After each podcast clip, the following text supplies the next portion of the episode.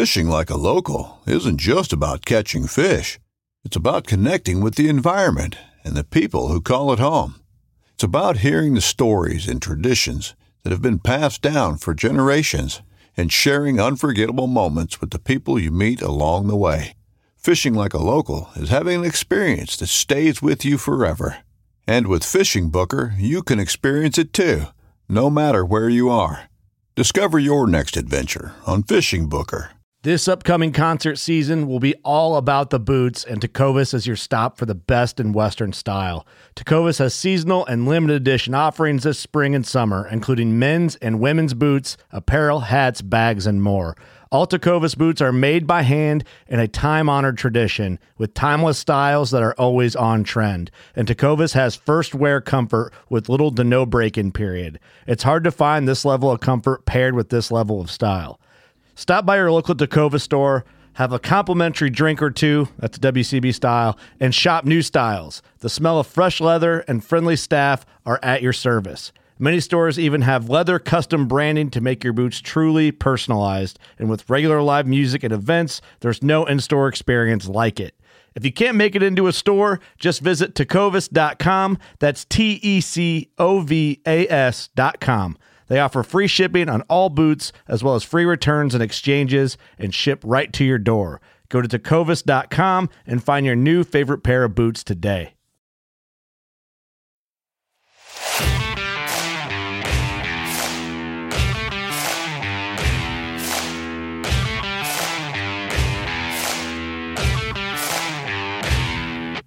Welcome to the ElkShape Podcast Season 6 with your host, Dan the Fitness Man. Thank you for tuning in. We are excited to have you. This is the podcast that is dedicated to hard work, disciplined decisions, and year-round training in the pursuit of the best possible version of ourselves. We leverage elk hunting to create a pathway. We understand that time is finite and we cannot squander a second. We must be leaders at our home. We understand that faith is our number one priority, then family, then fitness, then health, then wealth. Our year-round disciplined decisions help us leave a legacy for our family to follow. You will leave here motivated, inspired, and educated. We bring on a wide variety of guests, subject matter experts, so that you can tune in, get what you need to get, and continue on your journey. We are blessed to call ourselves Elk Hunters. Season 6, here we go.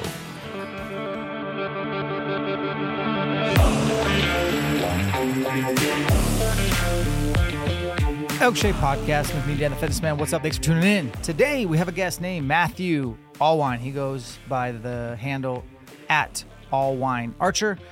He is a little bit polarizing. I would even venture to call him maybe a troll on the interwebs a little bit, but he does back up his smack talk. He is probably one of the best guys I've ever seen shoot a bow and a rifle. He also competes at shooting rifles. And he's got a long history of success in the mountains, and he's taken his boys hunting. He's got a little bit of a past that we'll bring up a little bit that some of you might know about, but we'll address that. And then we'll also get to know his elk hunting story from 2022 and just get to know Matt better. I love Matt. I think he is a really solid dude, and I want you to get to know him. So without further ado, this is Matt Allwine, and you're listening to the ElkShape Podcast. We are sitting down. Literally, Matt is sitting down with me. He is Matthew Allwine. Some of you may know of him, or maybe you've been trolled by him on the internet, or maybe you've seen him competing and shooting targets or taking his boys hunting. But I've known Matt for a long time. I've been begging him to come on the podcast. He's been apprehensive, but I got him to finally agree. Matt, welcome to the ElkShape Podcast. Oh, thanks, old buddy. How are you, man? How's it going, 2023? Good. I'm good. I just actually getting ready for the first rifle match of the year. Apparently, I don't have everything silenced on my laptop. Hopefully, you're not hearing that. We're hearing it. Thanks a lot. Yeah. Well, I don't know how to shut all these things off. Nope. Just getting ready for first rifle match in Arizona in a couple of days. So I've been working on some rifles, stuff like that. But yeah, dealing with the snow. And other than that, things are good. Man, it's a whole nother world. So folks listening, Matt lives, I could probably get to your house in maybe an hour if I put the pedal to the metal, but you live north, but you live in a whole nother world than me. I'm in Spokane, you're up north there, Chihuahua-ish. you guys have how much snow at your house right now? Oh, we had like 6 feet and then it started raining and now it's compact to like 3 feet of slush. It's just nasty. It's been nasty. Yeah, man. And we'll get into your background a little bit, but you just posted the other day, your best groups you've ever shot at 1,000. Explain that. Explain the details behind that. Oh, that group was just luck, but you got to post the cool lucky stuff. But yeah, it was like an inch and 1.2 inch just under that 1,000-yard group. Unfortunately, that rifle doesn't always do that though, because I've been shooting it tons since, and I've had other good groups, but that it definitely wasn't a repeatable situation. But you know, it's something fun to flash on the Instagram. I see you. Well, I guess we'll start at the beginning. So I don't think I've actually met you till, I don't know, maybe, I don't know how long I've known you, but it feels like a long time. But I've known about you as a guy who I'd see you at local 3D shoots with cutoff, t-shirt, protocol. And as a guy who didn't know you, watching you and interact with the other shooters, I was like, this guy's winning, but man, he sure like doesn't look like he's like, well, it looks like he's having a pretty good time and joking and laughing and poking at your friends. And I was like, how can you be not serious and win? So I guess that's my first question, Matt.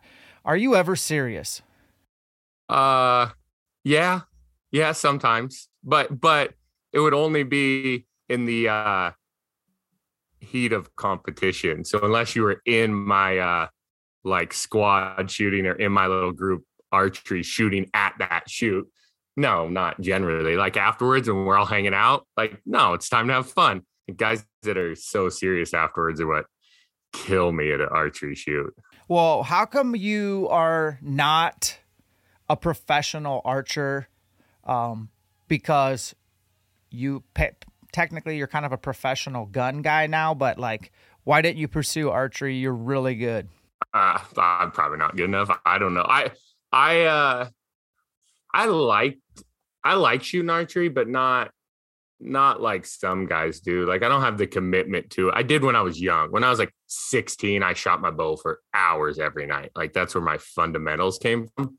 But I didn't have like later on. I didn't have that drive for it. Like it's fun to go compete, but I just didn't want to practice all day every day. And I didn't love like you go to these Northwest Mountain Challenges or like Brad Peterson does his Top Pin Challenge, like those kind of shoots. I have a blast at those big 3D shoots, but you go to the IBO, ASA, it's a pretty stuffy kind of environment, maybe, so to speak, you know, collared shirts, that kind of thing. And I just didn't love it. And so it kind of, yeah, it just didn't happen. I went to a couple, like national matches when I was pretty young, and I didn't do good because there's just too much pressure after traveling and shooting in an environment I didn't know and stuff. And then you shoot against those same guys back at a shoot around here, and I do great, but I just didn't travel well, and my mindset wasn't there. I could probably go shoot like big archery matches now and probably do better than I did when I was shooting a lot, just because I have better mindset competitively than I did when I was young and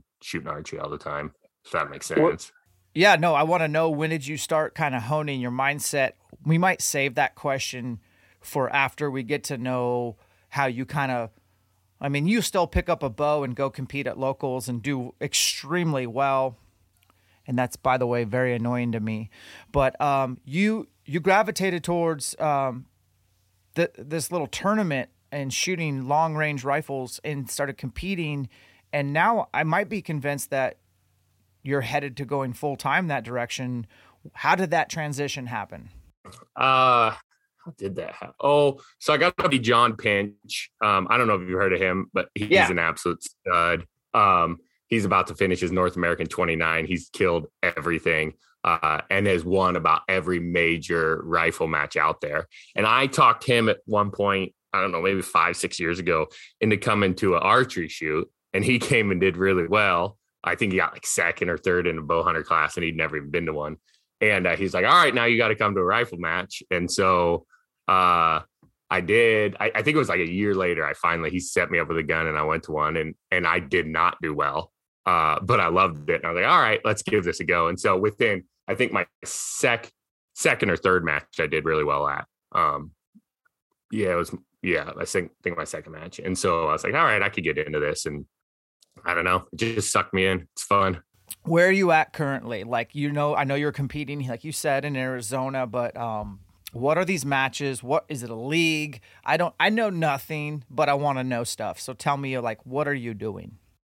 So your two major shooting leagues are the PRS, the Precision Rifle Series, and the NRL, the National Rifle League. The PRS, they used to be very similar, what we would call race gun, in that you're going to have your whatever 6mm, 6.5 Creedmoor, whatever it is, and you have your targets laid out. You have 2 minutes from 10 positions. You got to shoot 10 targets, and you're going to do 10 of those a day for 20 for the weekend. So you have 20 stages, and whoever hits the most target wins. The NRL has now morphed in what they call the NRL Hunter, which is more of a hunting scenario shooting, which is what I've really been chasing after. That's what I'm liking to do. But the way it's set up, you come up on a stage and you're behind a barn or over a ridge, behind a rock outcropping, whatever. And the RO, the range officer, he's going to tell you, hey, we're going to go around the corner. You're looking for 4 elk targets. You have 4 minutes to find them, range them, figure out how you're going to shoot them, and shoot them all. Your time starts now. So you run up over the ridge. You got your backpack. You got your gun. You throw everything down. You start ripping your backpack open, get your tripod out, your binos out. You got to find these targets, which can be a pretty broad spectrum that they're in. Give you like a left limiter, right limiter, and you just know they're in between them. And so you got to find these targets and then engage these targets, figure out the wind, everything. And it 4 minutes, if you run up over the hill, boom, you find your targets fast. 4 minutes seems like forever, but they make it as hard as they can to make it where you don't find the targets fast, you know, tucked behind a tree and a little rock outcropping, whatever. And so, you know, you're 2.5, 3 minutes in, and you've only found 3 of the 4, you start going into panic mode searching. So it's just real high intensity, high pressure, making those decisions quick, deciding, hey, and you can, so say you only find 3 of the 4 targets in this situation, you just engage those 3, but you're giving up the points for that 4th one. So just kind of making the decisions on, and sometimes they may have one that's just not possible to find. The sun's wrong, it's in a shadow, whatever. And just kind of knowing when to give up on one is a big part of it. But it's a really on your own shooting situation. It is only your skills. You've got no spotter. You've got no one helping you. Whereas in the PRS, which has been around longer, all 10 of you are standing in a row watching each other. You watch how the guy in front of you shoots it. And it's kind of monkey see, monkey do. Hey, that worked really well for him. That, you know, you could tell that spot was really wobbly when he went to shoot off that bumper. I better shoot off the hood, you know, or whatever it is. And so you can learn a lot watching the guys in front of you. Whereas in this NRL Hunter League, there's none of that. You're figuring it out on your own, on the fly. The NLR to me sounds, I don't know, I would say like for content, which I haven't seen, maybe I'm just not, it's not in my algorithm, but that would be dope to watch, like cool reels and clips of guys like going around a rock. You got 4 minutes, pulling it up, making a wind reading, getting your range, and like the backpack, the pressure. Like, where do you find this content? There's a bit of it out there, but no one doing a good job of getting it out. Like because no one wants to watch all 4 minutes, which means you got to have someone with a camera filming the whole thing. Then you got to have someone that wants to go edit it and make it watchable, you know, click, click, yeah. Boom. And there isn't much of that out there. John and I have kind of been trying to start filming each other. That's the other thing that's tough, because you're on your own. It's not like you can film your buddy. What they will let us do is once you've completed that stage, you can hang there and watch the next guy come up and do it. And so John and I have started to, we filmed a little bit, but more just showing other guys, hey, this is how you should do this. Not so much good content, which is something we talked about. We need to start doing it, just promoting it. And it's growing fast. I mean, there are a lot of guys. There's probably, I think they're doing 24 of these matches this year, and there'll be a couple hundred guys at each one. That's part of what makes it a little tougher. You can't have a rifle event like like tack. You can't have 2,000 guys out shooting. Like, I mean, I've seen that Northwest Mountain Challenges with 1,000, 1,500 people there. It's just not feasible. So they cap it. I think about the most I've ever seen them let in a rifle match is like 220.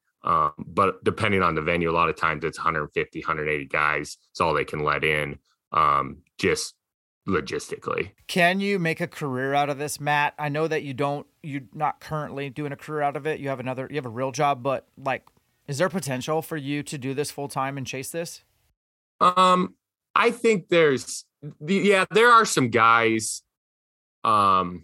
who are kind of in that they're doing multiple things. They're shooting the PRS leagues. They're shooting the NRL Hunter League, and then doing training and doing, working for companies, doing stuff, product development, like that kind of stuff. I think you can, but right now no one's paying enough. You're not winning enough shooting too. It's similar to archery. Like there's a couple guys that maybe could make a living off winnings, but there's like three of them, Right. But there's guys that are shooting full-time pro in archery that are also, running the shooting staff for Gold Tip and or whatever else, you know what I mean? So I think there's that similar possible potential to get into it. I'm definitely pushing towards more career-oriented stuff in the shooting world for sure. Yeah. I'd love to see you, do that. I'd love to see you not do your other gig, which I don't even care to talk about. I know what you do, but it's like, it's not that exciting, but how are you budgeting or managing your, let's be honest, man, because I'm going to get into your family. How do you manage all the travel and having little boys and a wife and like, what do you think, like how much are you going to be gone this year pursuing this? Yeah. The other gig, job, whatever you want to call it. Like, that's what makes it feasible. Like it's traveling, making money on the road, and then lots of time home. No, it is tough. And I think that's something my wife, Shannon, that we have talked about that a lot just in the last, we've been working on just lots of things lately in our family, just trying to improve things. Like it's tough when you're on the road all the time. And so there's a lot of matches this year within driving distance of me. There's one in Oregon, a couple in Washington, one in Montana. And so we're going to go load the whole family up and go to these like family style to the ones we did that last year. I think the family came to 2 or 3 of them, but we're hoping to just get out there more together. And the boys love it. They're not old enough to compete yet, but they'll go just at the warm-ups and stuff, be shooting other guys' rifles. And some dude will hand my 6-year-old his rifle and he'll outshoot him with it. And it's a real crowd pleaser. All right, let's geek out on your setup. And let's just talk about your current setup for your next competition in Arizona. What are you bringing down there? Obviously, you fly too. I would assume you'd fly to AZ, so that's hard. But what are you taking down there to compete with? So my rifle, it's a 25 Creedmoor that I'm just. It's a new one. It's the same thing I shot last year, but last year's had a lot of rounds down the barrel, so I'm just putting a fresh barrel on, changing my chassis up and some things. But it's a 25 Creedmoor. It weighs just under 16 pounds. There's a weight limit in the hunting. There's a light division and a heavy division. I shoot the heavy division, but the weight limit 16 pounds. And that's everything on scope, bipod, just ready to rock. And so I'm shooting that at 25 Creedmoor, Leopold Mark V scope on top. And then in my pack, I'll have my ammo. I'll have a tripod.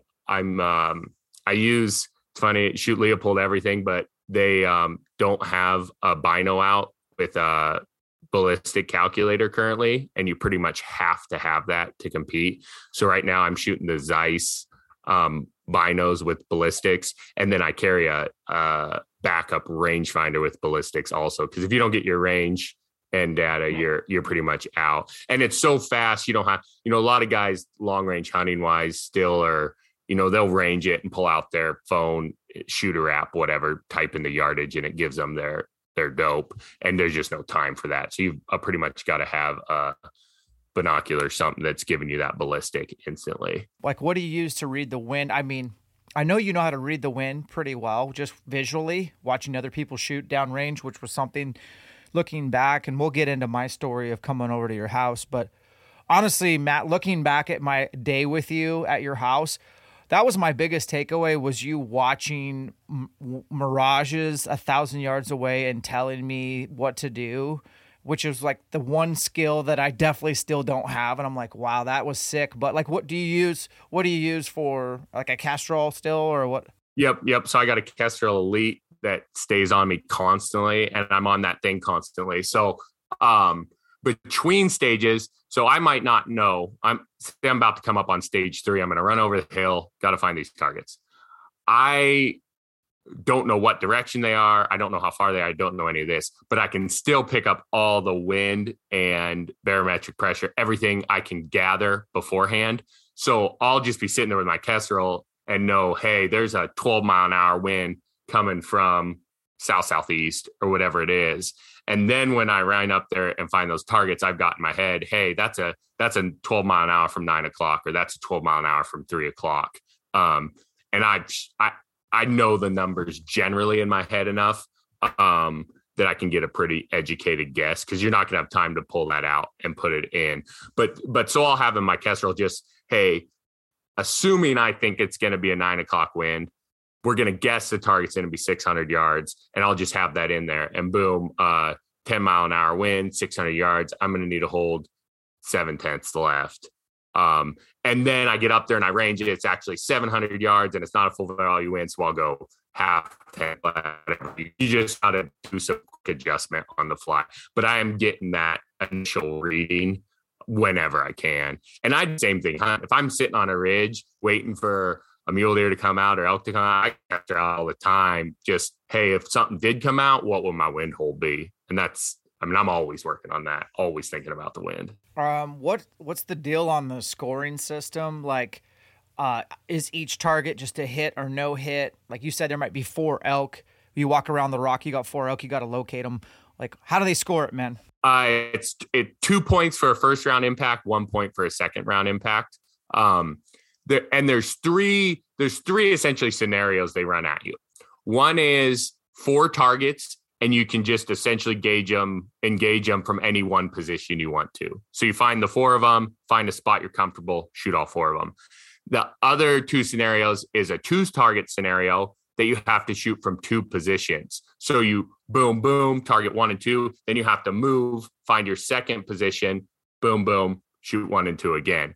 The third scenario is 1 target. So it's only 1 target out there. You find it, but they may have 4 positions marked out that you have to shoot it from. And it may be top of a rock, top of a stump, crotch of a tree, whatever, just a painted spot on the ground, but they'll put you in positions where then there's brush in your way. So you can't lay down prone, or you got to shoot off a wobbly stick or whatever. So they're forcing you to make shots from, you're not just running up there laying on your belly and shoot prone.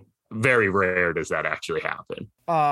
What's the weight of your pill you're shooting with that 25 Creedmoor? Like, what's the velocity? Give us the data. I'm shooting a 135 grain bullet at 2850. It's not impressive by any means to the, especially to the hunting community guys who all think they need to shoot a 200 grain bullet at 3,500 feet a second. Yeah. Well, we'll get into some of your hunting philosophies here, especially in a second, because I want to talk about you taking your boys hunting. I came over to your house, and here's how it worked out, guys. I was like, basically, hey, Matt, here's the deal. I want to shoot the most sickest setup. I just basically want to write a check. I just want you to help me set it up, and then I can just pull it out. And if I go wolf hunting this winter, which I plan on doing soon, I want to be able to shoot whatever. I just want to have a good chance of shooting whatever I see out to 1,000, even though where I go wolf hunting, I might not get that far of a shot. But you're like, I got a gun that I used to compete with. Would you be interested? I said, yes.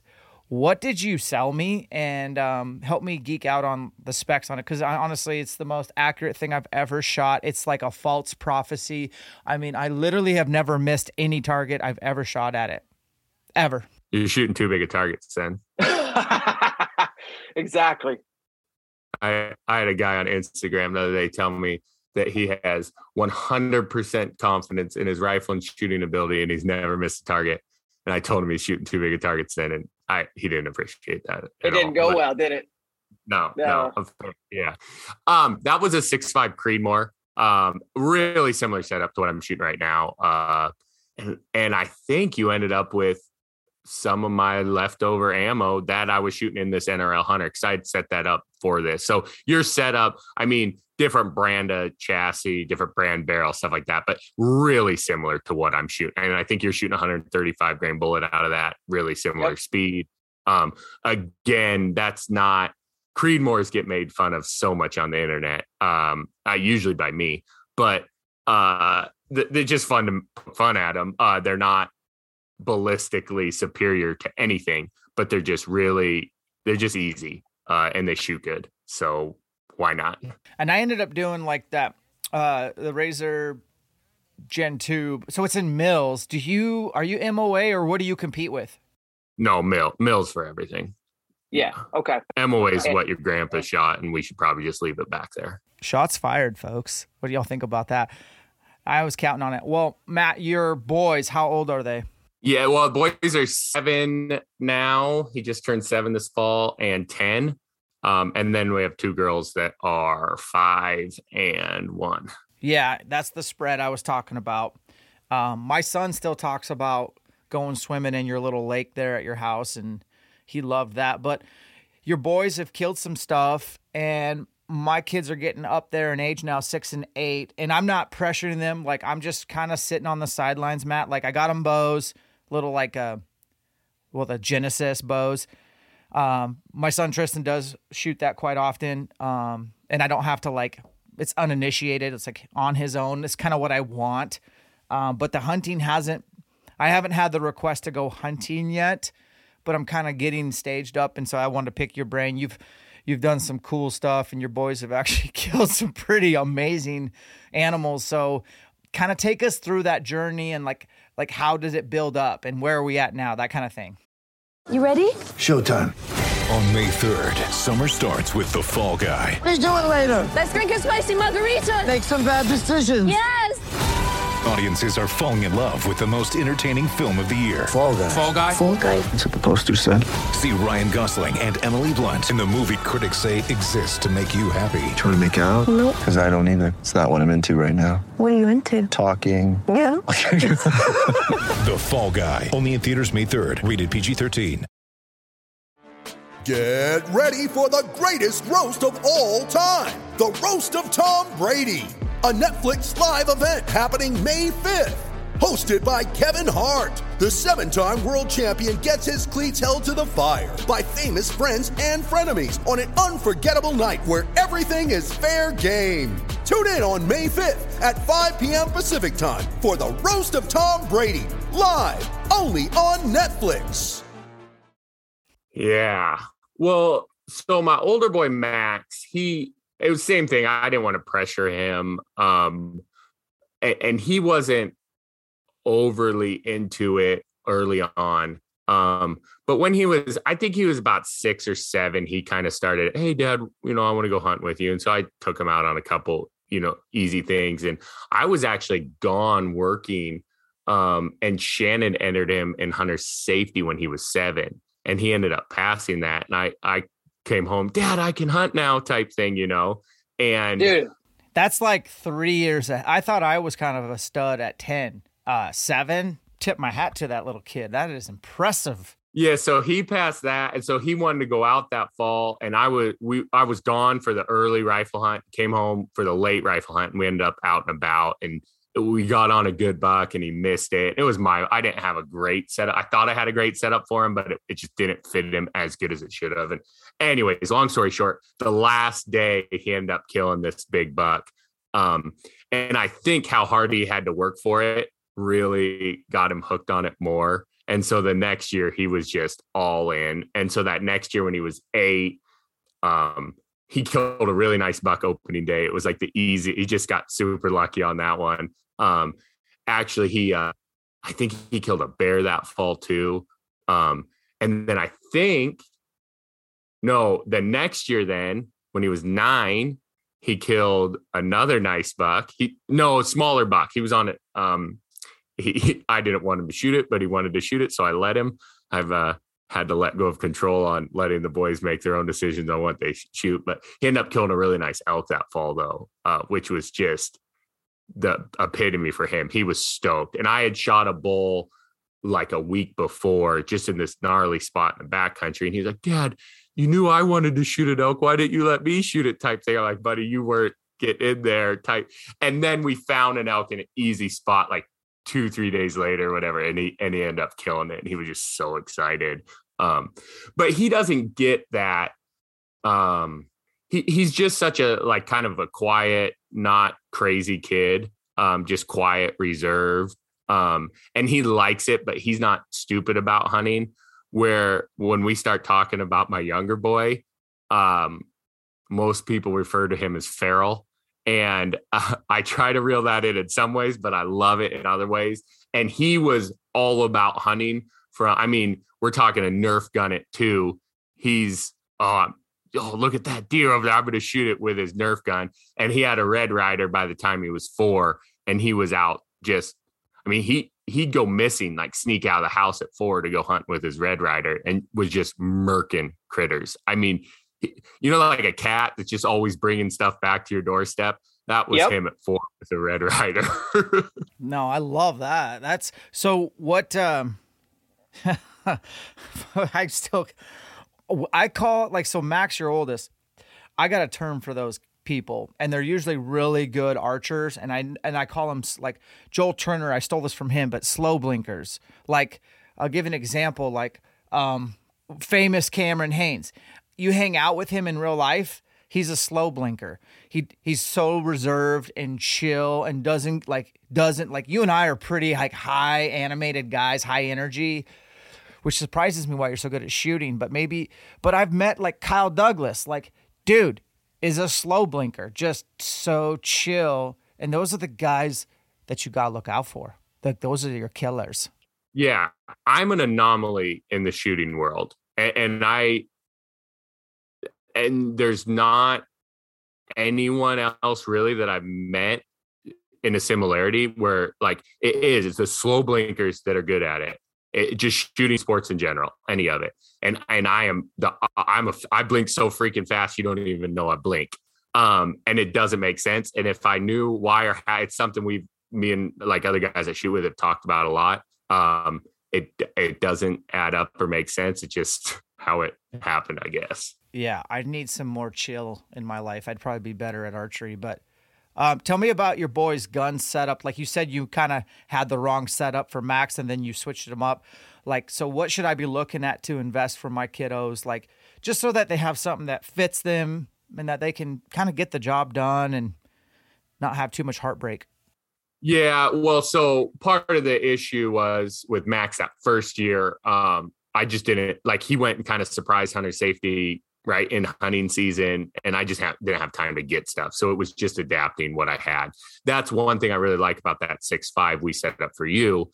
It's got adjustable buttstock. You can slide that thing short enough, it's going to fit him, be real comfortable. A 6.5 Creedmoor with a muzzle brake on it, there's just very little recoil. It's going to be easy to shoot, and they're going to like it.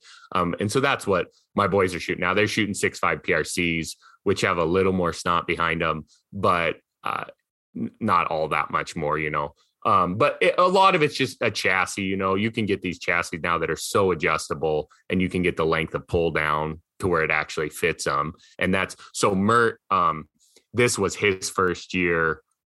He passed his hunter safety at 6. And when that is insane to me. Wow. 6 years old. Because you got to pass a written, dude. Yeah. And we had to, and he was begging a year before that to want to go take it. He passed that, went on just a straight killing spree this year. We built him that little, and just to make my life more of a pain, he's left-handed. So it's not handing everything down from the older brother. It's getting new stuff. His first bow, I had to go find a left-handed bow. Actually, my wife says he's not left-handed, but he is left-eye dominant. And so exactly. Get him on that right course. So, so he's got that little 6.5 PRC, and he killed 2 bears with it this fall, one at like 350 and one at, 500 yards or something. And then he shot a really nice buck at 150 yards. and just dropping stuff. But he shoots so much. Like, I'll be working on a match rifle or something, and it doesn't even have to fit him. And it can be high recoil. He doesn't care. But I'll be out shooting a match rifle. But Dad, let me shoot it. And I'll just let him shoot practice rounds for me at 1,000 yards or whatever. And I've set up rifles for guys, been working on them, and sent them a video of him when he's 5 shooting a tiny group at 1,000 yards with it or something. Like, hey, you got no excuse with this rifle. Kid proved he could shoot. So he's like my little guinea pig for shooting. That's cool. You know, FYI, I shot a bear this year with a rifle. It wasn't my rifle, but I ain't shot nothing with a gun since like 2001, not counting Predators and whatever. And I roll with my buddy from On X and get him on a bear, and it's in this canyon that I promised I would not take him, but we were desperate. It's a good canyon. You know, you're going to find a bear, but don't do it. We did it. It was a breeding pair, and he shot the wrong bear.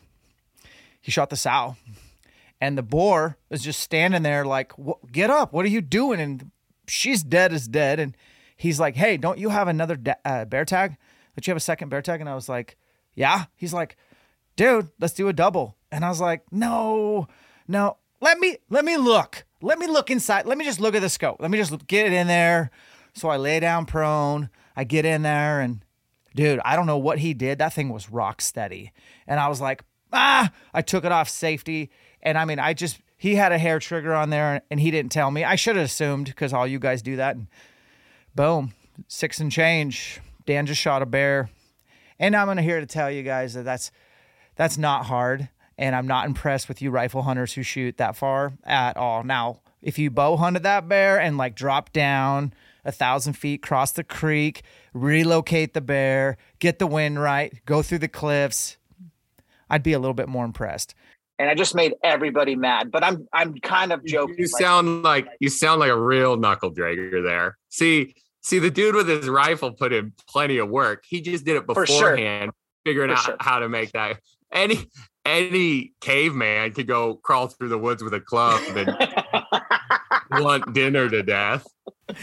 I tell you, all that, I was definitely joking, by the way, guys. Like, it was so cool, and I'm like, I just screwed myself. I'm pretty addicted to that, and I want to do more of that, especially with my kids. And it's just so cool to, like you said, put all this work in, have a weapon that's completely set up, and then to be able to do all the skills of knowing the wind and reading the canyon and the pressure and the elevation, and then just, I know, it was super special. So more to come on that, man. I'm pretty doped.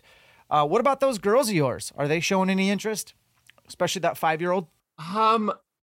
Not overly, like a little bit, but she's pretty girly. She likes the pink stuff.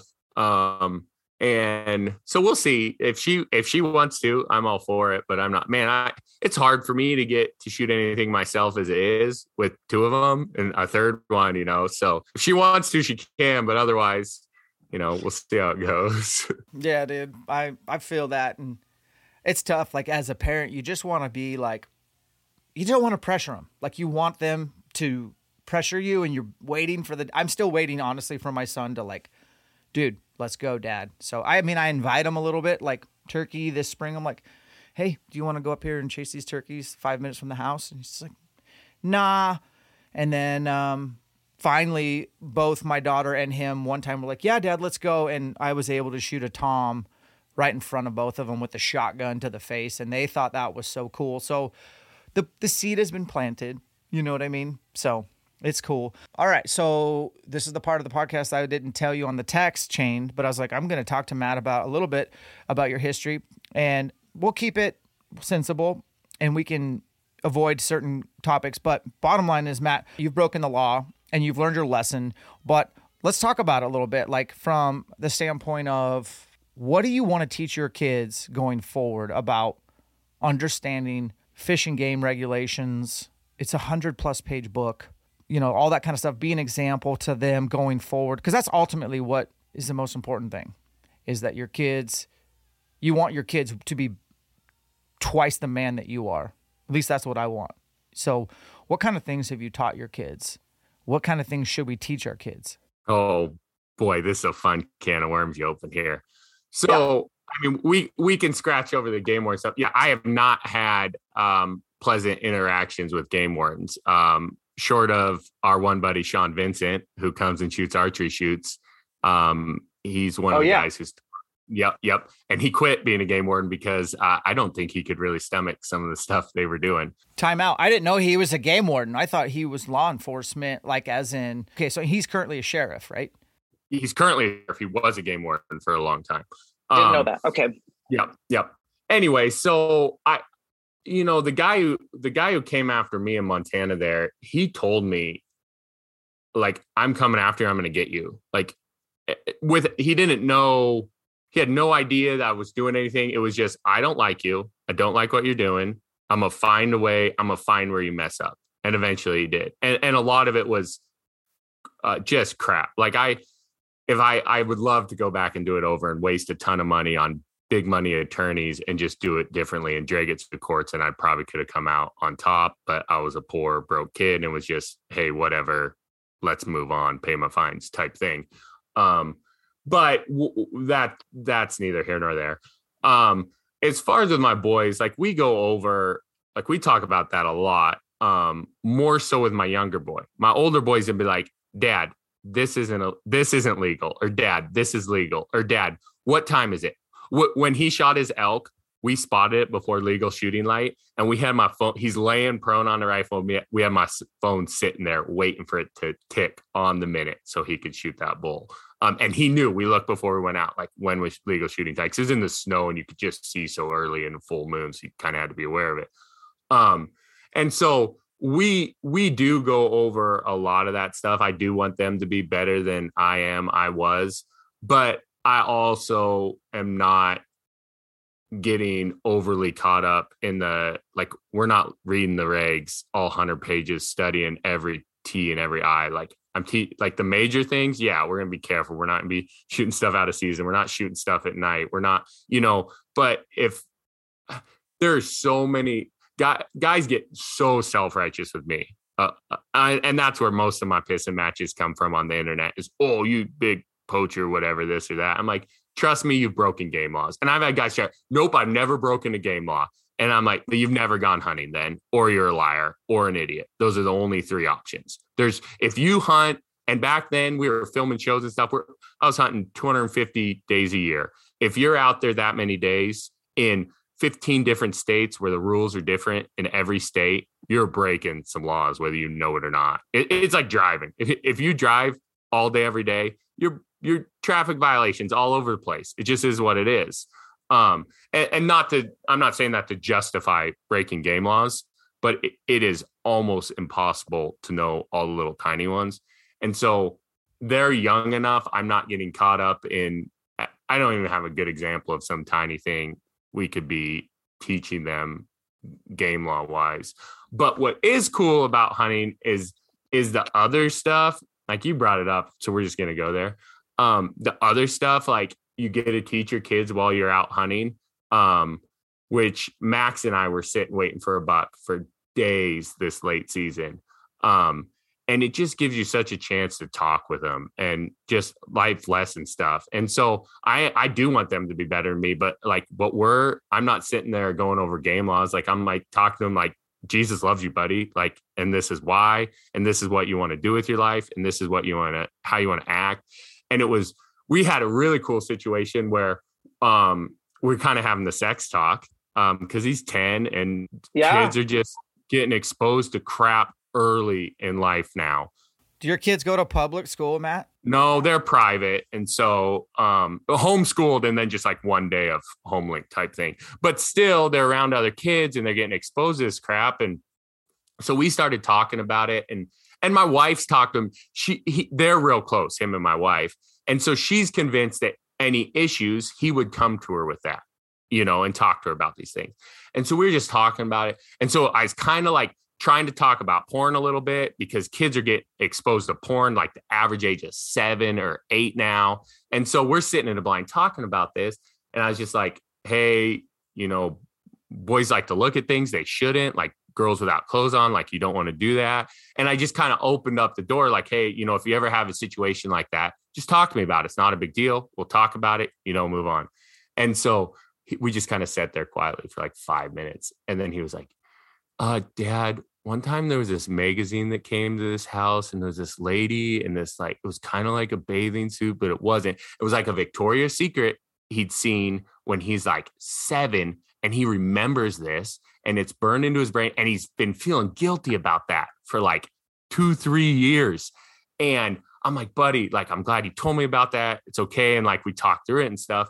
And I told my wife about it later, and she's like, what, why wouldn't he have told me that? And I was like, because you're his mom, and it's just different. And like, so it's just such a cool environment it creates, being out there with your boys and being able to talk to, about that. And so like, I like where you went with the game law stuff and like being better. But yeah, that's my goal. Like, I want my kids to be better, but being out there in the woods creates such a cool environment to talk to them about stuff. And it just, man, I would challenge guys to do that. Like, that is your opportunity right there to talk to your boys for sure. And to be talking to your boys about that stuff. Cause it's just, man, I've been researching it, and it is awful what kids are into. It's from such a young age nowadays, with the freaking internet, TikTok, Instagram, whatever else kids have on their smartphones running around at 9 now, you know?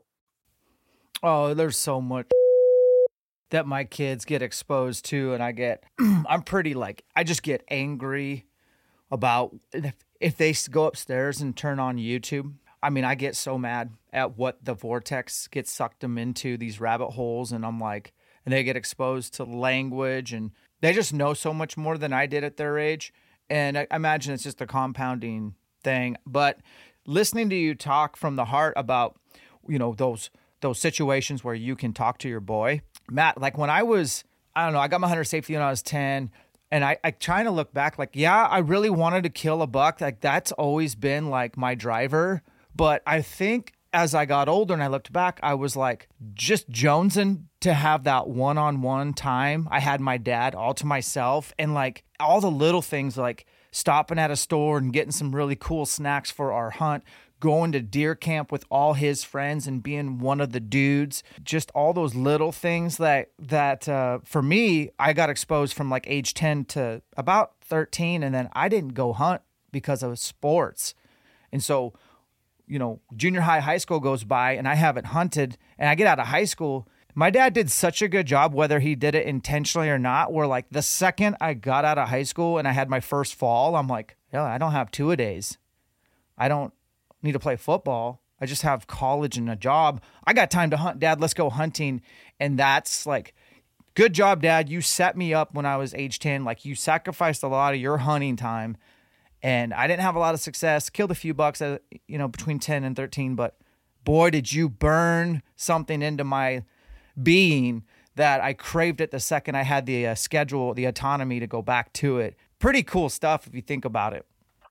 Oh, yeah. Yeah, for sure. And that's, my dad wasn't overly into hunting, like, but he took me, like, I was so into it. I don't even know how I got hooked in it so young when my dad, but because I liked it, he took me. And yeah, and I remember that one-on-one time with my dad, and just talking about stuff. And it just, everything's so fast paced now. You don't have that downtime to have those conversations with your kids, and kids are just turning into little shitheads nowadays because of it. So hunting just such a great opportunity to have that time to talk to them, to pull them aside. And, you know, you're stuck in a blind or in the truck or whatever for 8-10 hours. You got a captive audience with a little mushy brain that you can help form.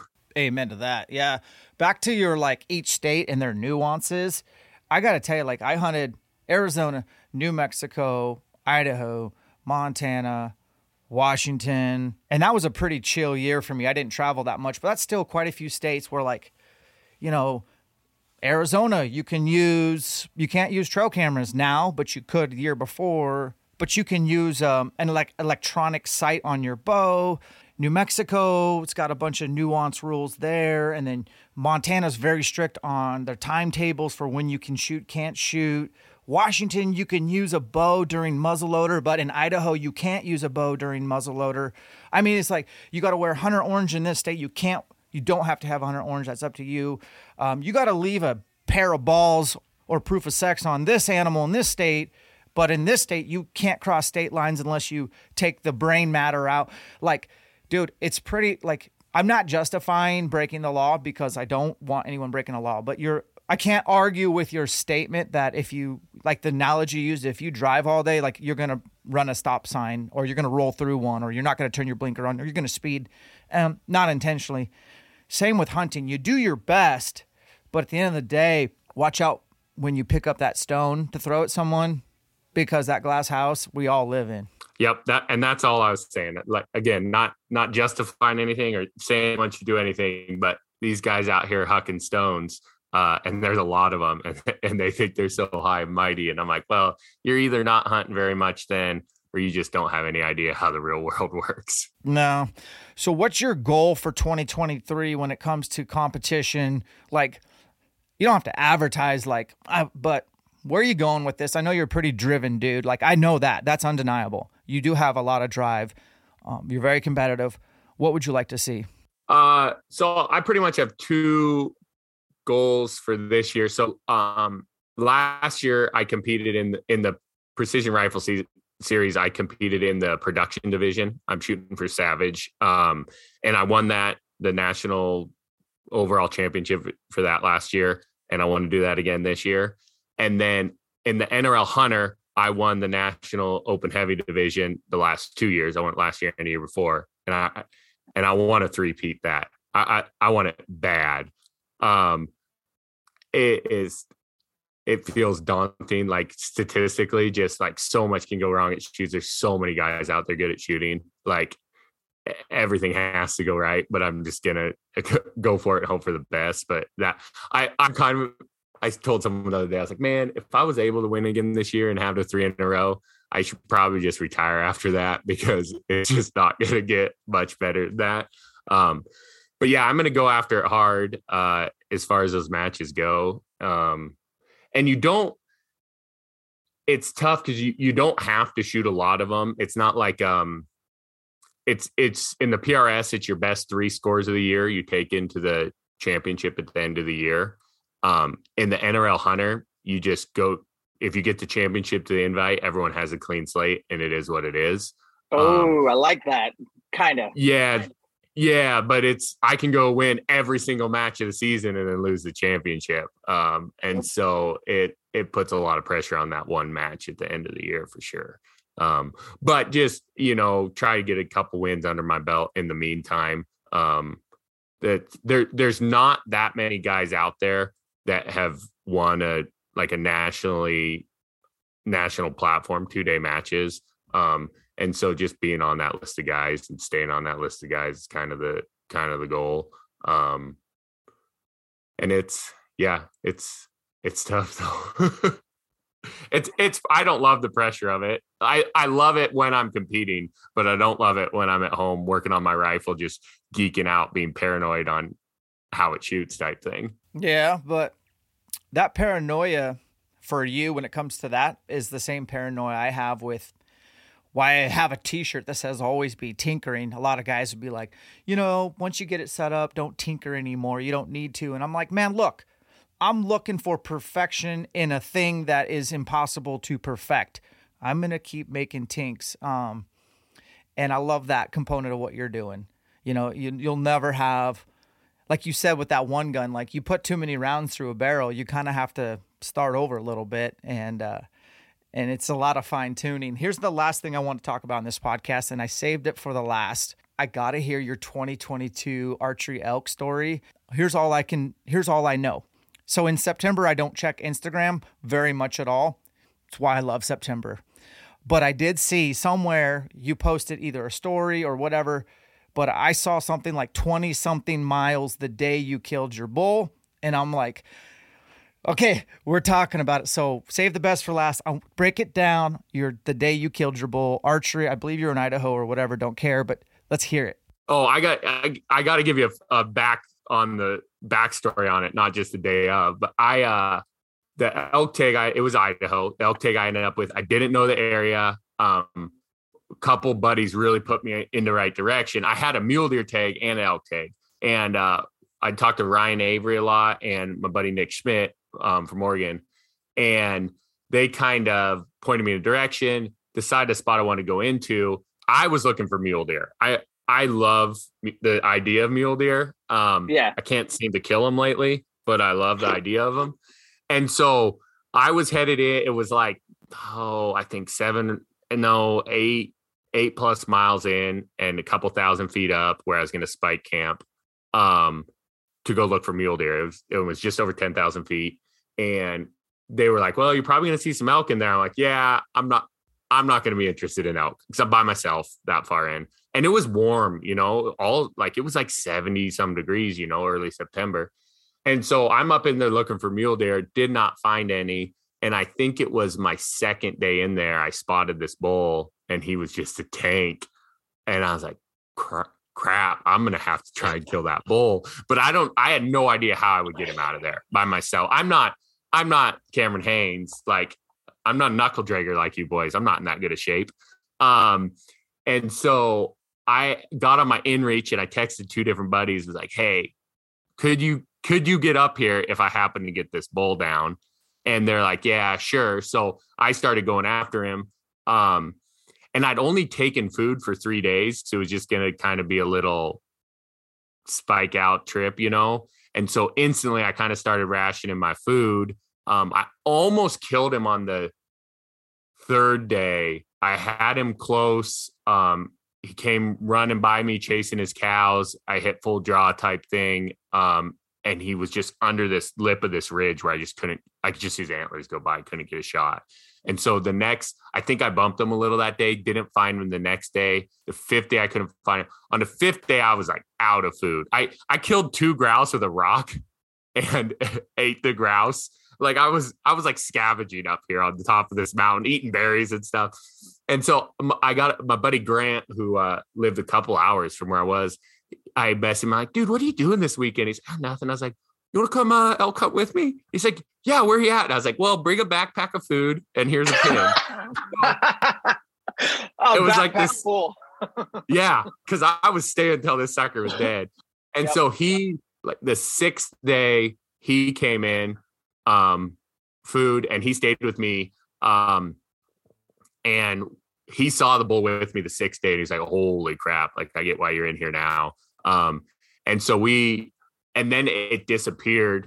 And we went drainage after drainage looking for him, for like 3 days, didn't find him any sign of it. And the 10th morning we were just dead.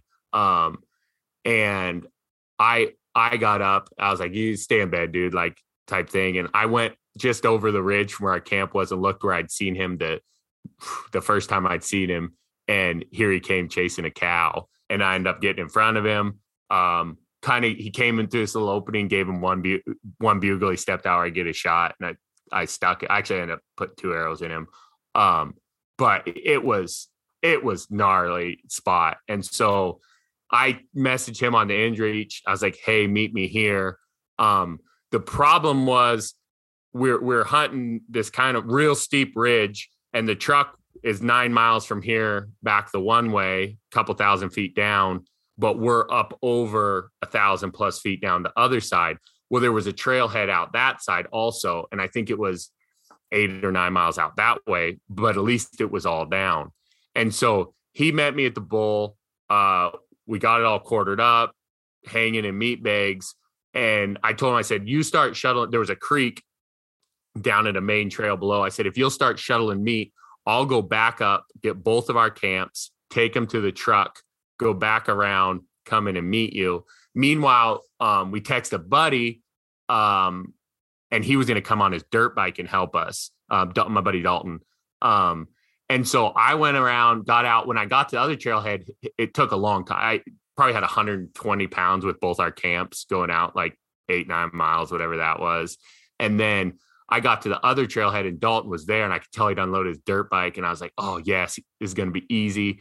So I start hiking in and I get, I think 2 miles in and there's his dirt bike park, something, it had overheated. It was just, the trail was just too much for it. Like, it was a gnarly.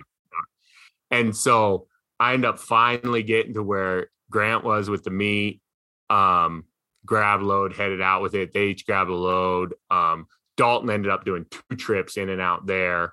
But yeah, hey, it was. How long did it take you to drive? So you take 120 pounds to 8 miles down to the truck. Now you got to go around the range. How long did it take you to get around in your truck too? Probably it was like an hour around. It wasn't real far, but just bumpy, you know? And then headed back in, and I was dead headed in. And then when I got in there, Grant still had one load back up at the kill site, and it was a light one. It was like a head in my bow type thing or something. And, there was a head, that meat load. It was probably, I think I weighed, it was like 130 or something. And I took that out, that I think it was 7 miles from that point back out. And I mean, I was limping by the time we were back at that truck with that last load. But yeah, it was like 27, 28 miles total that day, more than half of it with weight. I had been working on getting in shape a bit, luckily, because I knew where I was going in. But it was brutal. I was hurting for, my knees probably hurt for 2 months after that. It was one of those pack outs that took years off your life. I know about those. But that was with two dudes coming and helping me. Like, there's no way I could have got that meat out without it spoiling by myself, which is why I was not originally going to kill an elk up there. But he was almost a 350 bull. Like, he was a big bull. I couldn't not. I got sucked in by those beautiful, beautiful antlers. Yeah, he had. I just pulled the picture up because I wanted to refresh my memory. He's got great main beams and giant force. Okay, so you're using the Quivalizer. And what bow is this? It's a Darton Tempest, like their longer target. I've always been a target bow guy. I go hunt with the heavy target bows. Yeah, and you've got a long draw length. Do you use a hinge or a thumb? What do you use for a release? I've shot the same Carter just because for about 15 years. Exactly. What is that, an option sight? I don't even know. I broke my sight last summer, and that was something they sold me at Sportsman's Warehouse because I just needed something quick. That sounds like you, honestly. Yeah, dude, that's a gorgeous bull. And honestly, you got some really good friends. So do I. Like, I had help with two bulls this year, and without those guys, I'd be screwed. You know what I mean? It's just like, I owe some people, you know what I mean? I owe some people, and I will. I'll pay up if they need it. They reach out. That's cool. Solo elk hunting. The beauty of that was I sent, like a week later, I sent Grant into a spot that I'd been scouting for mule deer, and he killed his first buck with a bow in there, and he was just stoked. And I think it was 3 days after I killed my bull, Dalton called me, and this was probably where he was hunting, like 4 hours from my house, maybe. Called me, he's like, dude, I shot a bull. I can't find it. And I was like, I'll be there in the morning. And we went and we searched half the day, couldn't find any more blood, couldn't find anything. I was like, dude, I don't know what to tell you. There's nothing else we can do. We've grid searched, we've done everything. And so he's like, all right, well, I'll hike this trail back to this truck. And I was like, all right, I'll hike this trail back to the truck. Walked 20 feet through this brush, and there's a bull laying dead. And I hauled it. I was like, I found your bull. And he's like, don't screw with me. And he comes running over, and it's laying there. I fluke deal, just didn't bleed, fell in a hole type thing.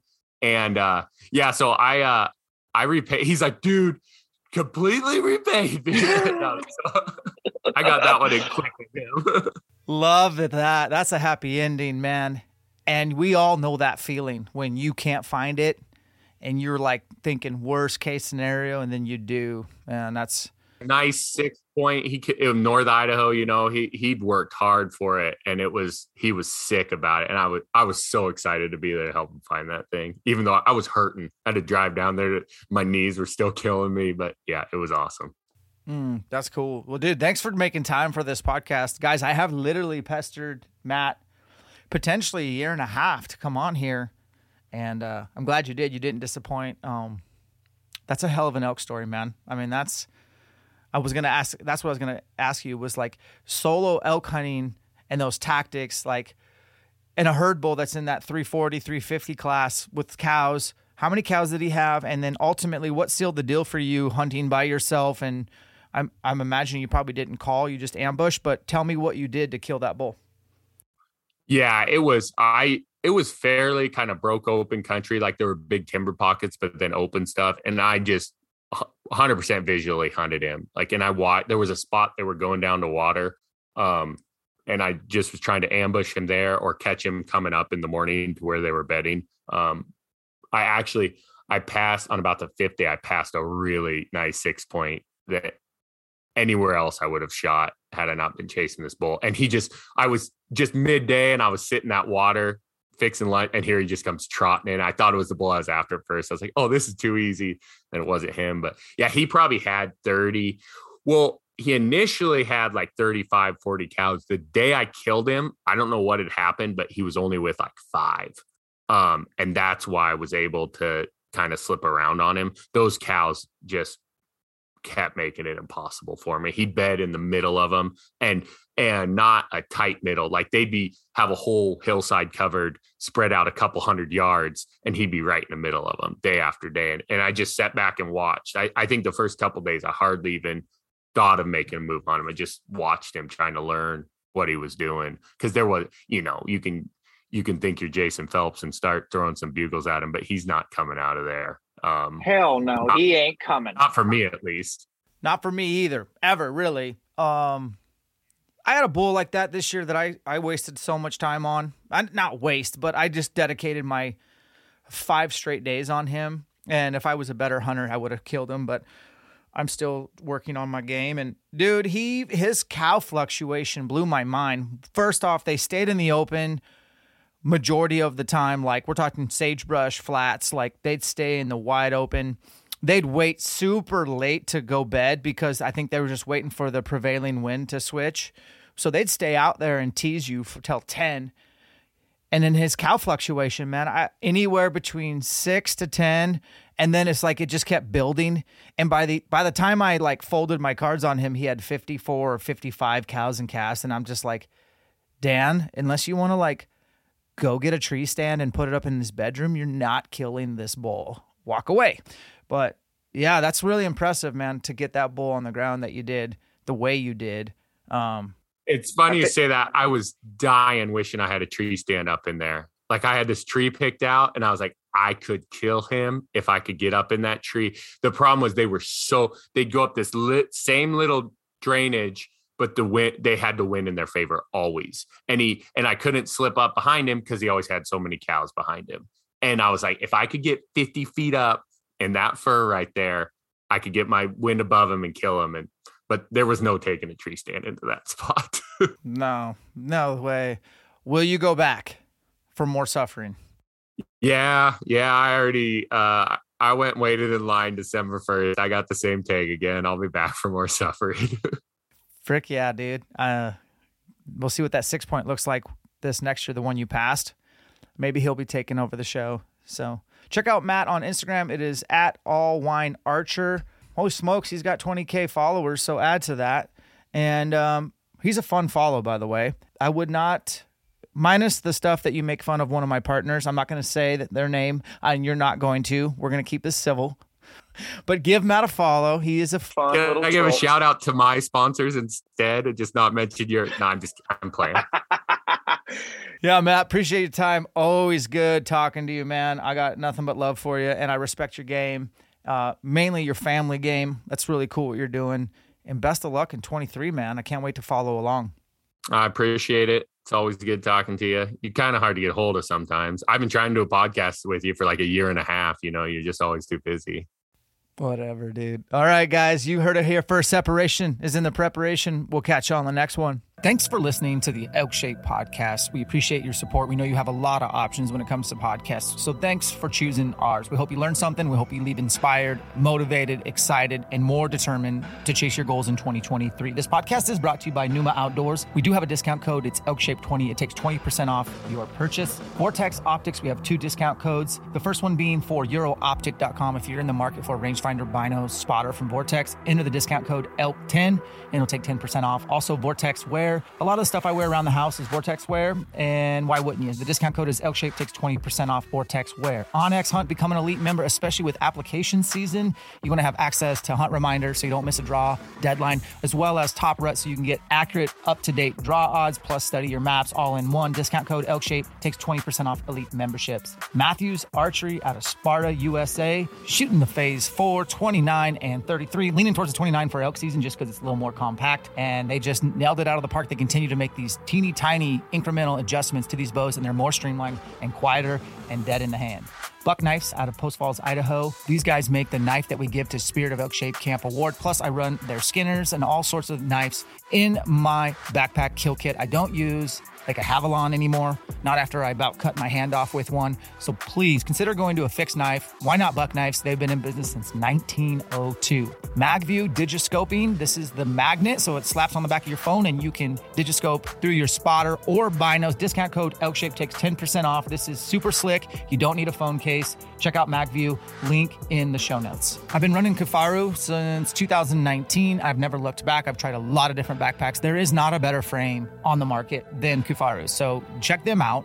I do think the Hoodlum is probably the best bag for elk hunting because you can go day hunt or multiple nights, get a spike camp bag. Also check out their Kafaru hip quiver. I use that a lot for shooting in the backyard. Kafaru International now. They're out of Wyoming, made in the USA. Crispy boots. I'm rocking the Colorado 2s and the Laponia 2s. Those are my go-tos, and I always put sheep feet in my boots. I take out the insole. Sheep feet, I have a discount code. It is ElkShape. It takes 10% off, and that is a solid investment for custom orthotics that will keep your feet happier, and happy feet means that you're going to get into more elk. Wilderness Athlete, super clean brand. I take a multi-fish oil, midnight build. I take their protein. I take their brute strength post-workout, and I think they make super clean products. We have a discount code. It is still ElkShape22 for the time being. Check the show notes to see any changes to that. 30% off your first purchase. Discount code ElkShape22. Wilderness Athlete, a supplement company, not a marketing company. Trail cameras are just something that I find to be super valuable to not only hunting whitetails, but elk, bears. Pretty much anywhere I can use a trail camera legally, I'm going to, whether it be an actual regular old trail camera or cellular. I do think SpyPoint kind of specializes in the cellular, specifically the Flex with the dual SIM. So you got an AT&T and a Verizon SIM card in one trail camera. Battery life is amazing. It's a free little app you download on your phone. Your images get transmissions. If you're getting a ton of transmissions, you have to upgrade to, different tiered system, but it is super cheap. And their cameras are very affordable. They work really well for me. So check out SwiPoint. Another dope brand made in the USA is Marsupial. They make the best vinyl harness out there, period. I've tried so many, and the Marsupial is in a league of its own. You can also customize it to whatever binos that you're rocking. Check out Marsupial's website to learn more. This is made in America, and this is something that I find to be overlooked in a lot of instances. So check out Marsupial's vinyl harness. They have some other bow cases, hand warmers, gun cases, and again, made in the USA. Black Rifle Coffee Company. Coffee is life. And I love this brand. I love what they stand for. They're pro-American, pro-2A. They make really good coffee. You can have coffee delivered to your door, and you can have it in a cadence that suits how much coffee you drink. Make sure you try the Just Black. That's probably my all-time favorite. Flying Elk is number 2, but try them all. See which ones you dig and support BRCC. The discount code is ElkShape. Will take 15% off. Baku E-Bikes out of Ogden, Utah. E-Bikes for me is more of a lifestyle. Like my wife has one. I have one. Date nights, a lot of times there's just an e-bike ride up a mountain, watch a sunset, maybe have an adult beverage. But also I use them for whitetail hunting, getting in and out of tree stands or checking trail cameras. Maybe some spring bear hunting and logging roads and a little bit of elk hunting. But the bottom line is we're legal. They're awesome. They have class 1, 2, or 3 options in one bike and self. I recommend the Mule.